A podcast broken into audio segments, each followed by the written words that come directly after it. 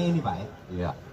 Halo warga pasar Metro TV ini, saat ini saya berada kami di titik ke 0 depan km Merauke Sabang di mana ini merupakan titik paling timur Indonesia karena di sebelah sana Orang sudah masuk ke perbatasan antara negara Indonesia dan Papua Nugini.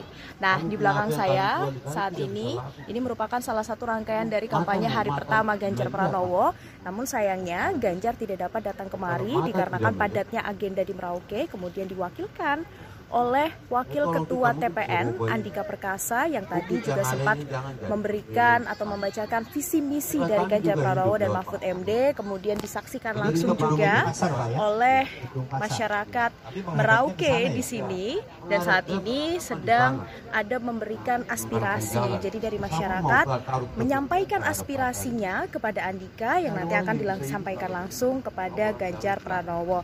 Ini merupakan pengalaman yang menarik pemirsa karena kami berada di titik paling timur di Indonesia. Dan untuk Mahfud MD juga melakukan kampanye di titik paling barat di Indonesia, tepatnya ada di daerah nanti Sabang Aceh. Kita akan terus update, apalagi agenda kampanye hari pertama dari Ganjar Pranowo di Merauke. Tetap bersama kami. Tolong pembangunannya. Kalau boleh kami di kampung-kampung yang harus diperhatikan. Dahulu kami yang di Saya- Papa punya niat besar, Papa datang ke saya masyarakat ini.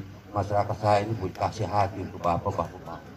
Bapak jadi presiden, tapi hati ini Bapak tidak dia kali kembali. Jelajahi cara baru mendapatkan informasi. Download Metro TV Extend sekarang.